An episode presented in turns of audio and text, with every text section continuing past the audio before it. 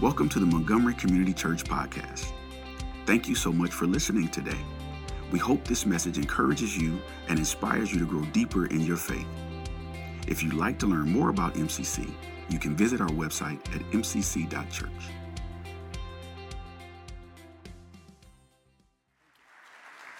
Morning.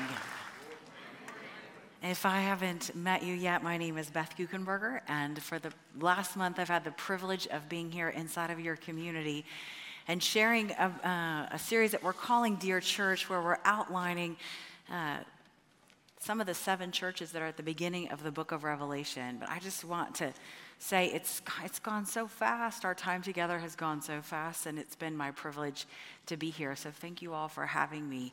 Um, I, I, when I hear all those names getting called, I, it reinforces both last week and this week what I already have long suspected about this church, and that's that you all are on the move, that you're doing incredible things in this community, and we are blessed to have you right here in the middle of it. So thanks for all that you all do.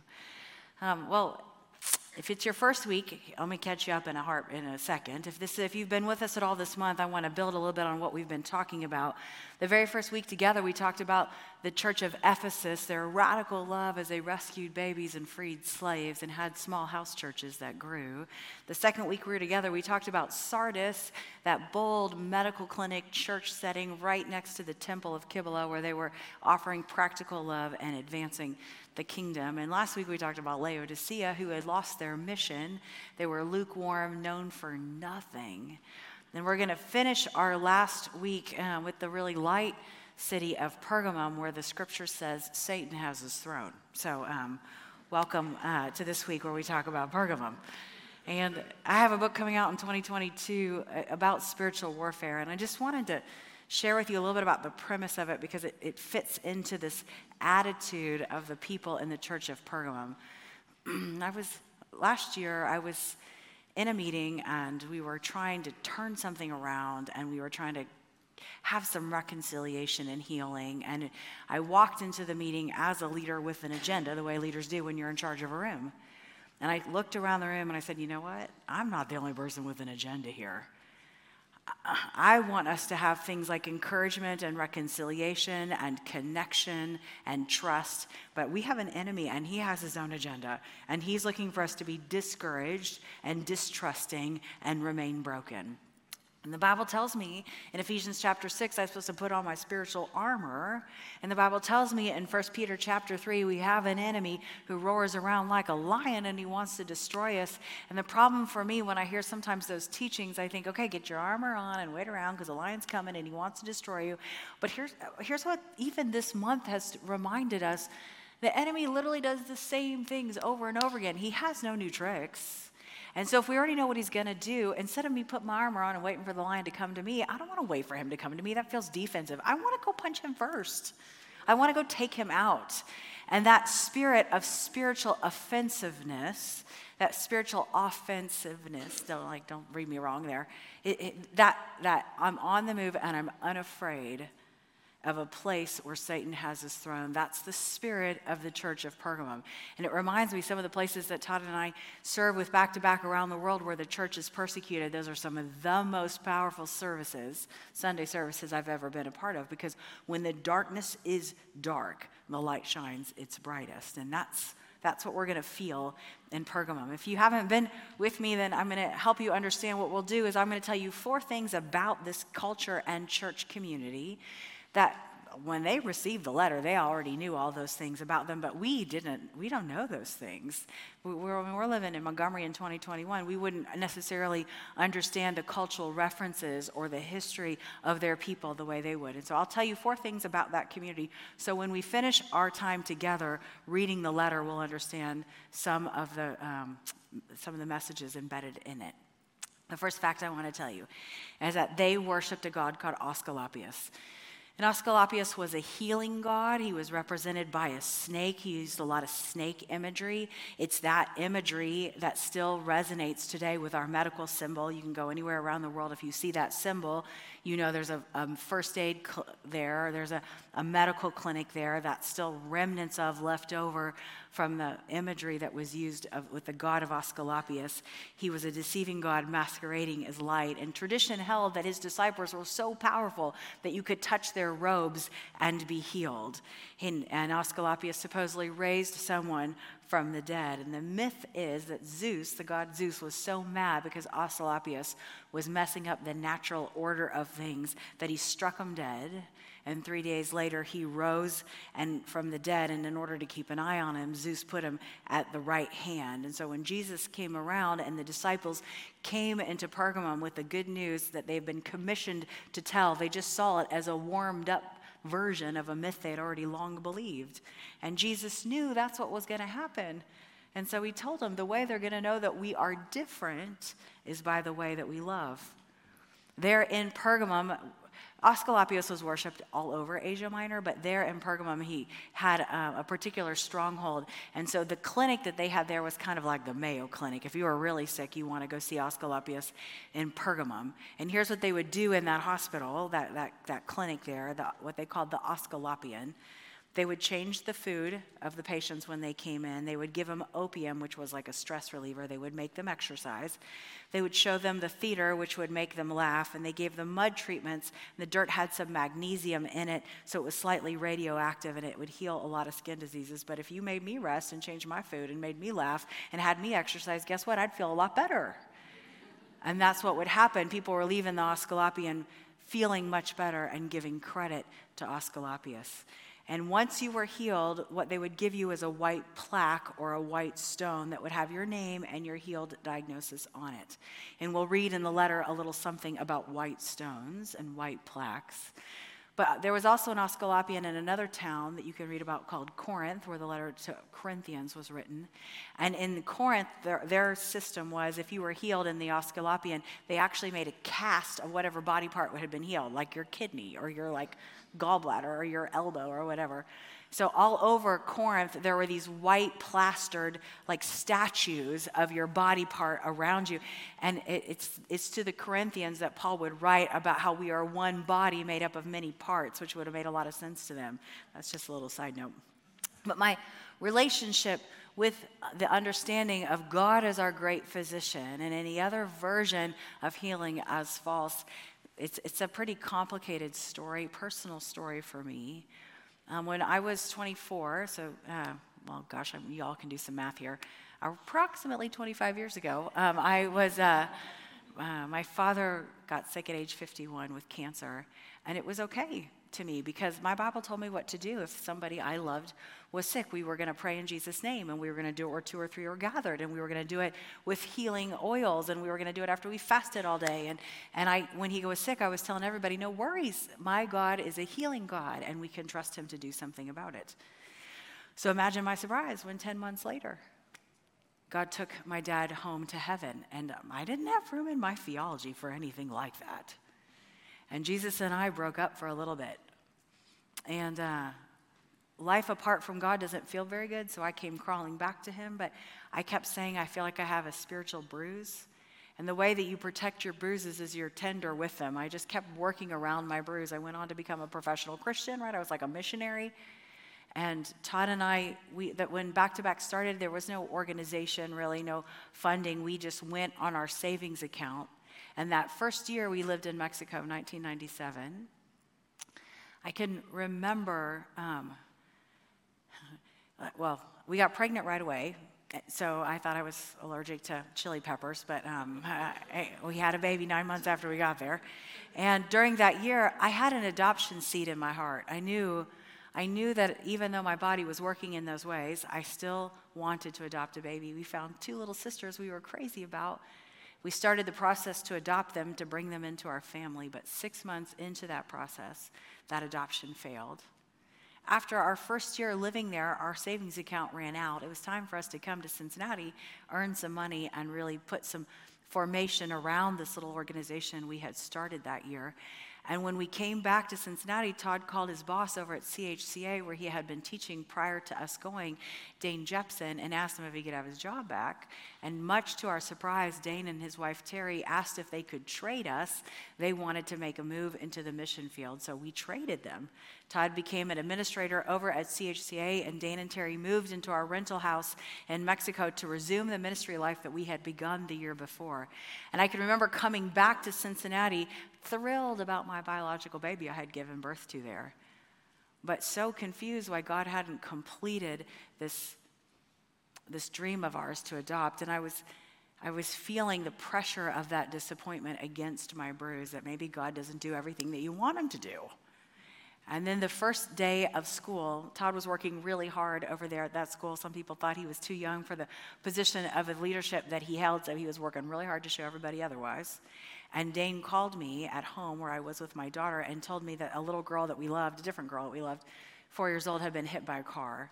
And he had just gotten there and he didn't really speak Spanish. And I, I, was like telling him, hey, go to this hospital. I just had a baby there. It's pretty nice. And like, like ask for this doctor and trying to, trying to help them orient them what to do in this crisis. And he and I couldn't figure out, uh, today we know all about international wire transfers, but this was like ground zero.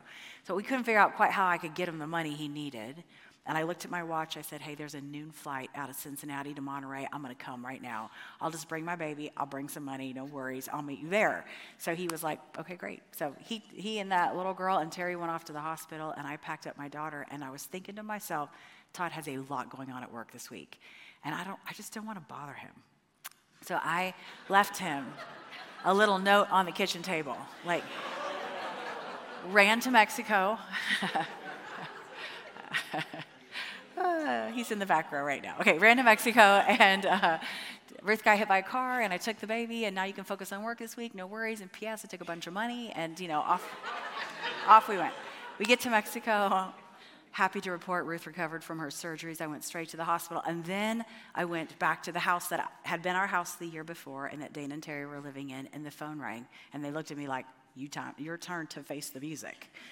And I picked up the phone thinking it was Todd, but it wasn't. It was somebody who was looking for me in that house, and I shouldn't have been there that night. And if Dane and Terry had answered the phone, they probably wouldn't have understood them. And it was an attorney who was networking, looking for, for some family that was paperwork ready to adopt a baby boy who had been transferred from one Mexican state to another and whose international adoption eligibility had about 72 hours left. And they had just heard about us. And so they asked me if I was interested in flying to a whole other state I'd never been to before called Veracruz it, to adopt a little boy um, the next day at noon. And I was thinking to myself, this phone call home is getting more interesting by the minute, right? but then the Lord gave me a gift that the Bible calls the peace that passes all understanding, where something doesn't make sense to anybody looking in, but when you're in the center of what God has asked of you, it does make sense what, what God is asking of you. And I, took instructions on how to get to the courthouse in Veracruz, and I hung up the phone, and then I, I called my house. And uh, Todd answered the phone in Spanish, playfully acknowledged who he, he knew was on the other line, and then uh, the, the balance of that conversation is not totally appropriate for a Sunday morning, so I won't tell you all of that, but I'm just kidding. He was lovely about it all, and we talked about Ruth and her injuries, and then I told him about this phone call. And he asked for a minute to breathe in the call, like, wait a minute, wait a minute, wait a minute. And I told you last week in Exodus chapter 25, when God's giving instructions to Moses on how to build a tabernacle, he basically says to him, Make room for a space, make room for me, and I will come and fill it.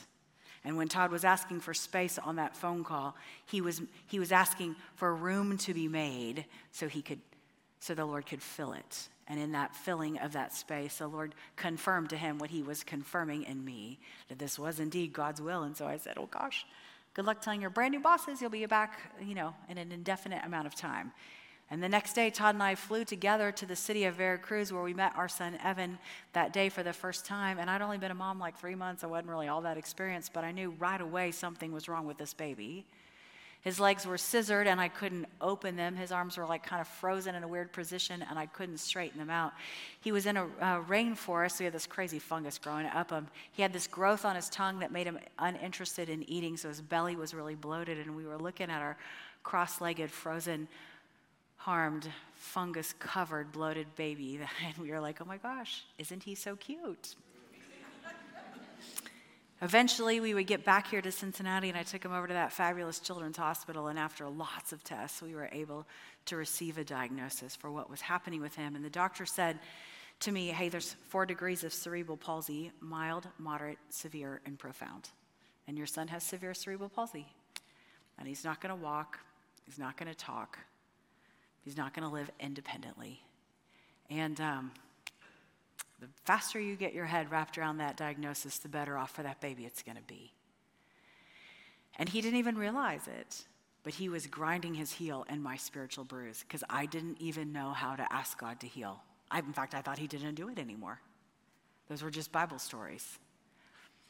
And uh, we put all of our plans on hold to go back to Mexico, and we dove deeply into the medical community here. Like Monday, we were at physical therapy. Tuesday, we were at occupational therapy. Wednesday, I was at some water therapy. Thursday, we went to like a magnetic therapy. Friday, I went personally to therapy. Like we were busy trying to get as healthy as possible. 18 months passes, and Evan's meeting none of the milestones that were age appropriate for his development. A lady from the Warren County early childhood intervention program came to my house. And it was her job to look around at my environment and show me how I might use some of the natural habitat we had for therapeutic purposes. And she was watching Evan struggle to, to move. His muscles were hypertonic, which meant every mu- muscle movement was difficult and painful. And his sister, meanwhile, was stealing toys out of his hand left or right and walking across the room. And she said to me, You know what? I think it looks to me like you're rescuing him too much. And I said, You know what? You can get out of my house. She's now a friend of mine, but at the time I was like, like, you, you've got to be kidding me. The kid is constantly in therapy. We are always dangling chairs in front of his head. We are not rescuing him too much. And I escorted her out, and Evan started to cry, and I joined him. And I, I was crying first about him, and then I was crying about my dad, and then I was crying about Mexico. And like, when you open up that, when you open that up, it just kind of all comes out. And I left the room to go get some Kleenex to wipe my face up. And it was a fine because he's not going anywhere. And when I came back in the room, he had moved about halfway across it.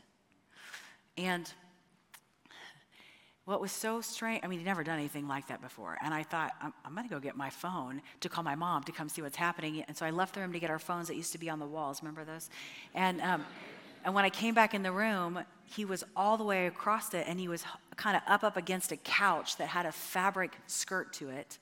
And he grabbed onto that skirt with his hands and he just started to rock. And it wasn't really all that pretty, but he popped himself up to a stand. And when he stood up, all the hair on the back of my neck did too, because I recognized I was looking at something miraculous and I didn't quite, I didn't have any, I didn't have any space for that to sit.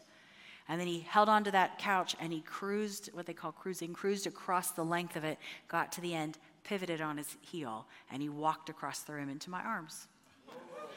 No words, right? I, had, I had no words. I just scooped him up. Like I put him and his sister in car seats, drove them 100 miles an hour to the, over here to CHCA, where I pretty much took a bush out on my way into that circle drive. Todd's off his face the front, came running out to figure out what was on fire.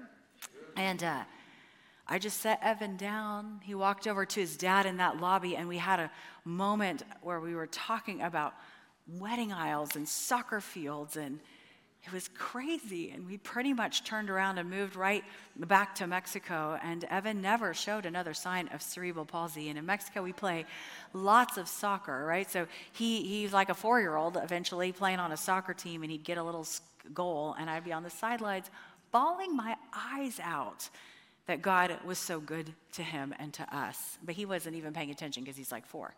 And then he'd be like, you know, sixth grade. And he'd say, you can't come to my soccer games if you're going to cry on the sideline when I score. Like, like ninth grade, you can't travel with my soccer team if you're going to cry when I score, you know. When, when he was 16, we moved here to Cincinnati and he learned how to catch a football as a wide receiver for King's High School. And I can remember when he first caught his touchdown, his first touchdown pass, I was like, you know, over there. Eventually, he would go to Taylor University where he played wide receiver for that school. You can show that picture now. This is him and his sister. Um, uh, yeah. And uh, yeah.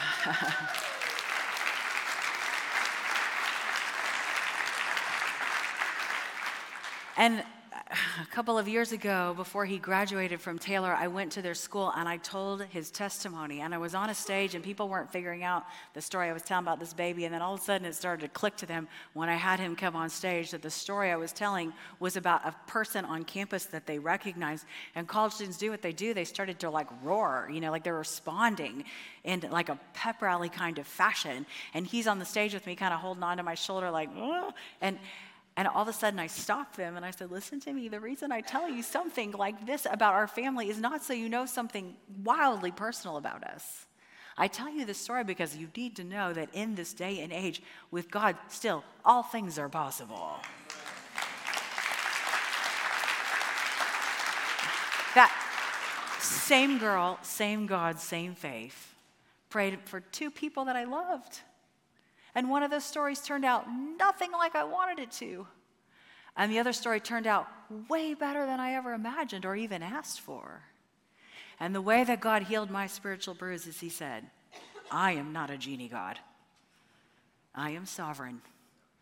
And I have a perspective that you don't. And if I decide to do something, it's because it's good and it's to be trusted.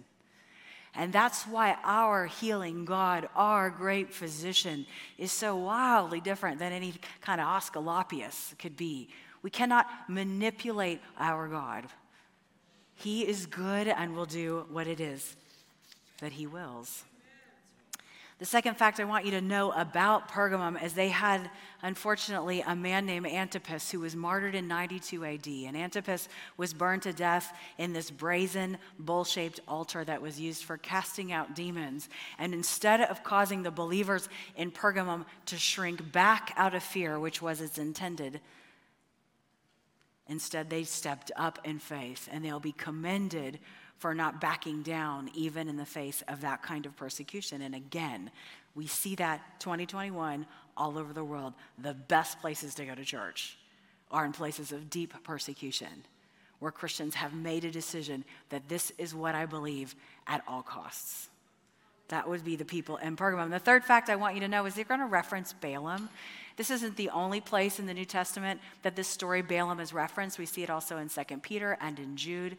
When someone references Balaam, they're talking about a story that we can find in Numbers 22, 23, 24, 25 this afternoon take a chance to look at those stories. But here's what it's kind of a crazy story. Balaam is known for being, he was famous for being able to bless and curse things.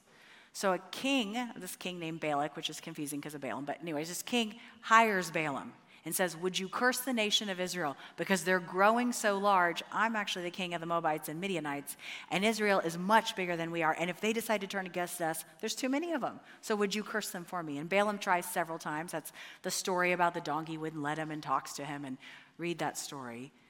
And so finally, Balaam says to the king, You're right. I can't, I can't do it. Literally, their God will not let me curse them. But I got another idea draw them into compromise. They'll just end up cursing themselves. Expose them to the Midianite and Moabite women and their own sense of depravity will fall. And they'll intermarry with the Midianite and Moabite women, and those women will expose them to gods, and they're going to have to let their gods live amongst them in order to keep the women happy, what they want the women happy to make themselves happy. And so here's what's going to happen they're going to end up falling through compromise. And that's exactly what they did. And at some point, there were 24,000 Israelites that were dying from a plague that God put on the nation of Israel to get their attention.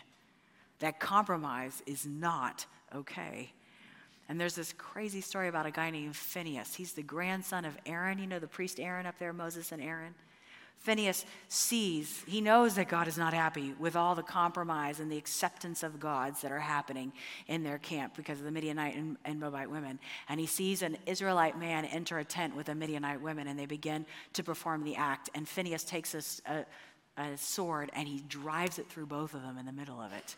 And as soon as the sword went through both of them, God lifted the curse because he recognized there's a remnant that I can work with that understands that this is not okay. And the bottom line is they didn't replace the God of their ancestors for another person's God. They just added it. They just had God plus one.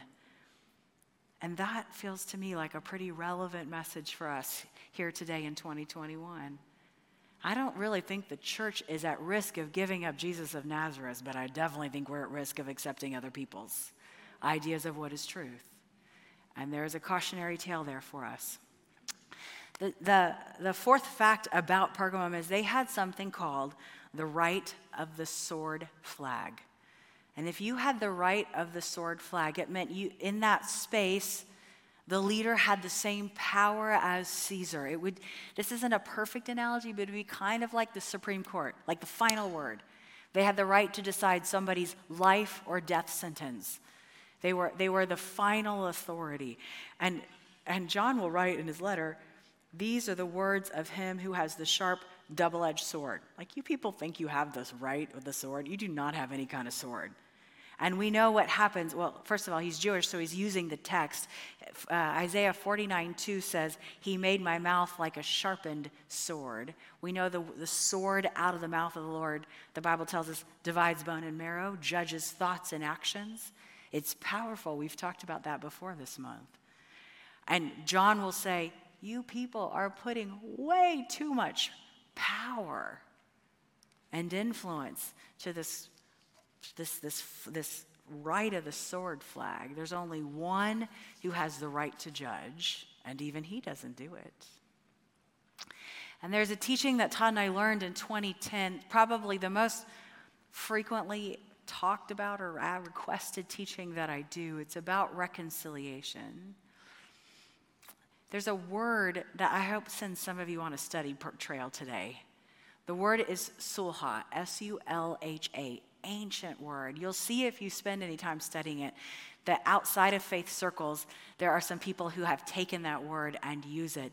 But it means when two people who are in conflict meet together at the covenantal table of reconciliation, there becomes a release of the conflict and a new future gets written. So I want you to imagine with me for a minute that Michael, your beloved worship pastor, and I are in a fight. And that we are in some kind of deep conflict. And because I'm the one with the microphone, we'll make it all my fault. So Michael did nothing, I did everything. I, I, I messed it up. In a typical relationship, Michael would wait for me to come say sorry to him, right? That's what we do. We ask for forgiveness. And, and if I don't say if I don't ask forgiveness, we tend to let the person that's been wrong kind of off the hook. Like you, you have no responsibility. They're not even sorry for what they did. But the truth is, maybe I don't even know how it started with Michael. Like, do we have relationships where, like, sometimes they just kind of aren't now what they used to be, and you're not really even sure why it is? It just has changed. But you're not going to go say sorry. You're not even sure if it's your fault. And those relationships kind of move in the wrong direction. Or maybe, if y'all knew Michael the way I did, you know, yeah, yeah, sure, I did this last thing, but he started it. He got what he had coming. just kidding. This is an analogy. and sometimes we justify our actions because we feel that we, we, are self righteous in our choices. We have, we're justified in what we do. I'm not fixing it with him. He got what he had coming.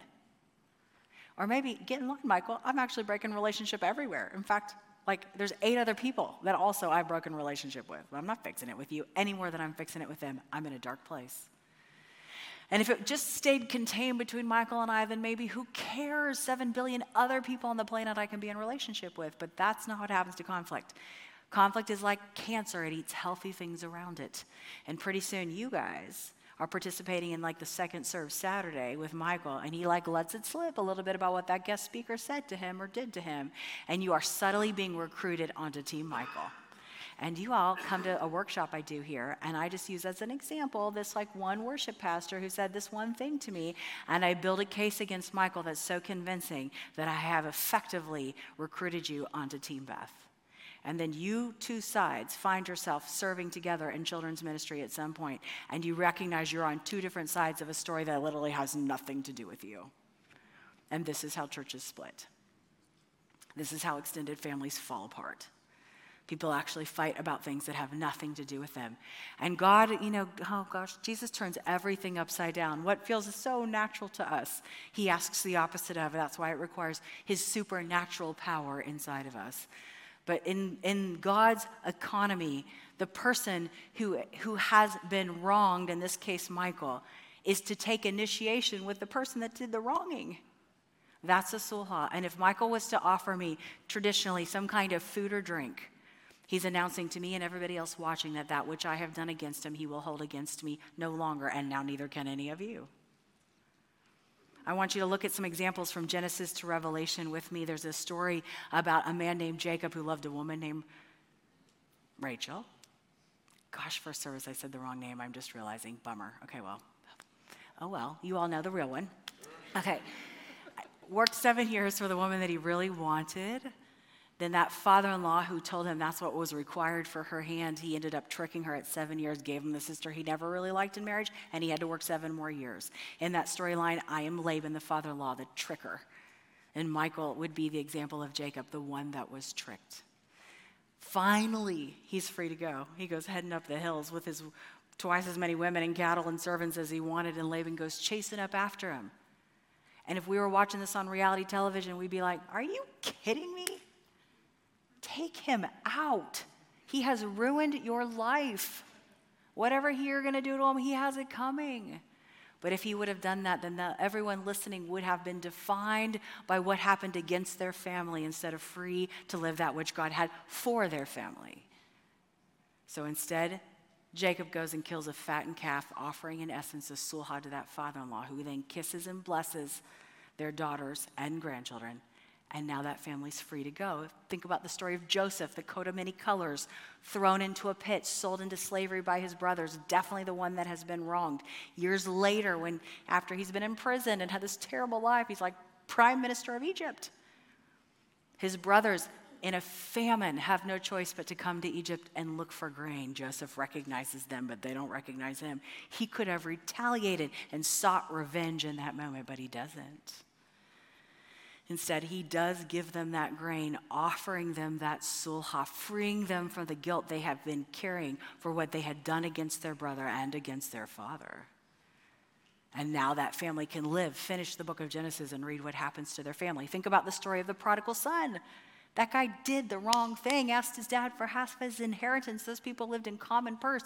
That dad would have had to go around and ask other people for some of his money they would have been blazing mad at that boy who took that money and went off and squandered it. When that boy turned around and came back, that father went, ran to him, killed the fattened calf, fed it to the community, in essence, telling everybody, through this sulha, that which this boy has done against me, I hold against him no longer. And now, community, neither can you. I think this is why Jesus was always eating with tax collectors and sinners. He was always initiating with people who had sinned against him. Think about Peter, denied Christ three times, definitely did the wrong thing. Almost quit the discipleship. Jesus will say, Go get the disciples and Peter. He brings them on a beach. He gives Peter a sulha, right? What's he give him? Fish. Looking at Peter like, Hey, buddy, I need you in this story. Because 50 days from now, at the day of Pentecost, I'm going to use you to add 3,000 people to the church. What we do against the Lord, he holds against us no longer. Last week we talked about Revelation chapter 3, verse 20. Here I am, I stand at the door and knock, says Jesus. If anyone hears my voice and opens the door, I will come in and eat with him and he with me. He's talking about a sulha. Because Jesus does not wait for us to get ourselves together and come to him and ask for forgiveness, but the one who has been wronged initiates with us. And when we take communion at that covenantal table of reconciliation, what Jesus is saying is, Hey, you who have wronged me, that which you have done against me, I will hold against you no longer, and now neither can anybody else. I want you to go with me to the scene of the Last Supper. The year the Lord died, the Last Supper fell on the feast of the unleavened bread what they would have done for a long time before that night is taken a piece of bread without leaven because leaven represented sin. The head of the household would have ripped off the corner of that bread. This is called the afikomen, and he would have hidden it. And it symbolizes coming one day as one without sin who is hidden from my sight. And at the end of that meal, he would have pulled it out, ripped a piece of that bread, and given it to everybody. And what does that look like to us today? Like communion, right? A long time before Jesus came to earth. So, Jesus on the Last Supper held up that bread without leaven. He ripped off a corner of it, and what did he say? This is my body. It's broken for you. I'm the Afikomen. I'm the one you've long been waiting for. I'm the one without sin. Now, when you do this, you do this in remembrance of me because I'm initiating with you. And that which you have done against me, we're going to not hold against you any longer. And neither now can anybody else. And it is with that kind of spirit that, that, John writes to the church of Pergamum these words to the angel of the church in Pergamum write, These are the words of him who has the sharp, double edged sword. Don't be putting any confidence in that flag that hangs above your town. I know where you live, where Satan has his throne. Yet you remain true to my name. You did not renounce your faith in me, not even in the days of Antipas, my faithful witness who was put to death in your city where Satan lives. In the face of persecution, brothers and sisters, you stood. Nevertheless, I have a few things against you. There are some among you who hold to the teachings of Balaam, who taught Balak to entice Israelites to sin, so they ate food sacrificed to idols and committed sexual immorality. Likewise, you also have those who hold to the teachings of the Nickelodeon, Nickelodeons, remember I did that? The Nicolaitans. we talked about them a couple of weeks ago. Those are those people that cross their fingers behind the back, that say one thing and do another. It's not acceptable in the church, and he wants them to know it. So, the best word that he says over and over again to the church, he says next. It's the loving thing to say repent, turn your way, come back to my road. Repent, therefore, otherwise I will soon come to you and will fight against them with the sword of my mouth. Whoever has ears, let them hear what the Spirit says to the churches. To the one who is victorious, I will give some of the hidden manna. I will also give that person a white stone with a new name written on it, known only to the one who receives it. I am the healer, he tells us. You want a white stone? You want to live like a living stone? I'm going to put your stone out among the people, and you testify to me. This is the word for us in 2021. May we not compromise. May we understand the power of the sword. May we not hold things against our brothers and sisters and those outside of God's household because He doesn't hold anything against us. And may we trust in the one who writes stories, who are sovereign and good. Amen. Amen.